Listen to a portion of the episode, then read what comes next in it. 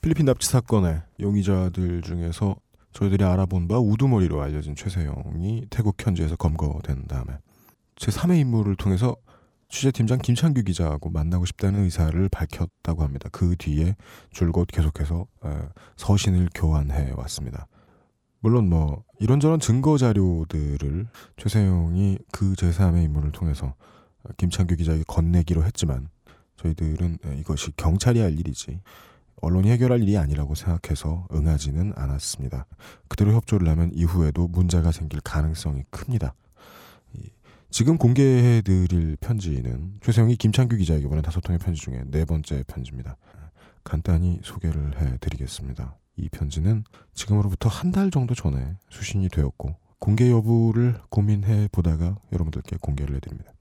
그리고 편지의 내용은 일부 편집되어 있습니다. 사죄의 글. 세상에서 가장 무거운 글을 쓰고자 합니다. 저의 이름은 최세영입니다. 지난 몇 년간 필리핀에서 악마적인 삶을 살아온 사람입니다. 지금은 태국의 최북부 도시 치앙라이 교도소의 초라한 수인의 한 사람입니다. 여기는 아시아 최대의 마약 공급지이고 대부분의 수인들은 마약 사범입니다. 그리고 이 교도소 안에도 마약이 매우 흔한 곳입니다. 종종 그러한 마약을 먹고 쇼크사로 죽는 경우도 있고 교도소 안 구석구석 모퉁이마다 나뒹굴면서 잠을 자는 것이 일상의 모습입니다. 성경 속의 소돔과 고모라의 현장이 이곳일 것 같습니다. 이곳에 있는 유일한 한국인으로서 제가 있습니다. 입이 있어도 말을 할 곳이 없습니다. 귀가 있어도 알 수가 없는 소음밖에 없습니다. 멍한 시간을 보내고 있으면 혼동이 옵니다. 꿈인지 현실인지 분간이 되지 않습니다. 제가 누구인지도 헷갈립니다. 이런 시간이 이어지면 극도로 우울해집니다. 사는 것이 너무 싫습니다. 한국을 생각합니다. 머지않아 가게 될 것 같습니다. 거기에 있는 피해자들을 생각합니다. 제가 처벌받을 형도 생각하여 봅니다. 아마도 살아서는 저는 교도소 문을 나오지 못할 것 같습니다. 괴롭습니다.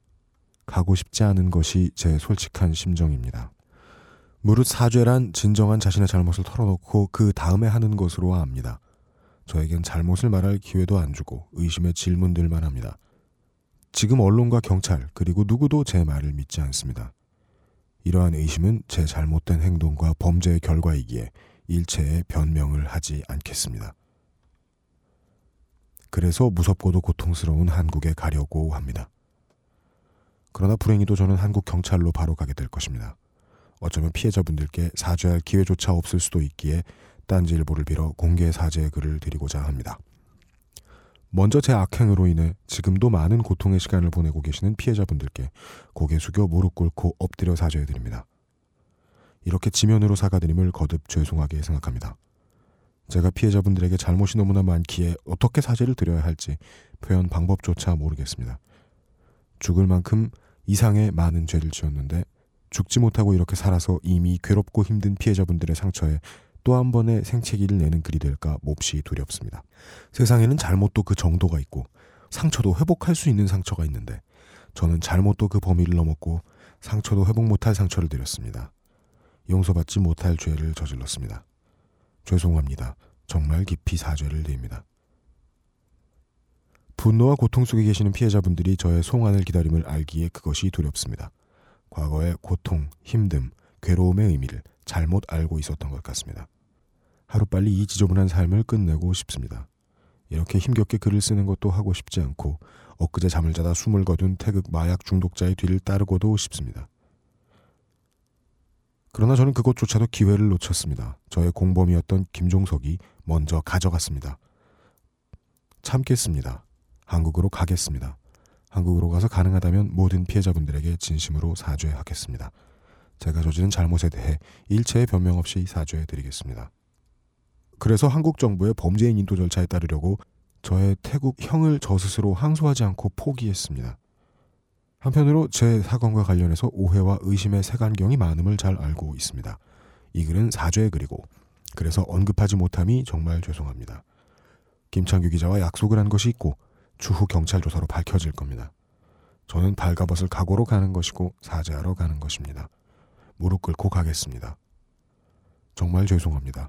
거듭거듭 사죄를 드립니다. 장라의 교도소에서 죄인 최세용 드림. 앞으로 어떻게 전개가 될지는 알 수가 없고 이것은 형량 감경을 노린 감정에 호소하는 탄원서일 수도 있고 아니면 진심을 허심탄회하게 내보낸 것일 수도 있지만 저희는 그것의 가부에 있어서는 아무런 관심도 없습니다. 저희들의 태도 역시 전혀 감정을 이입하고 있지 않습니다. 저희가 원하는 것은 사죄보다는 정보이기 때문입니다.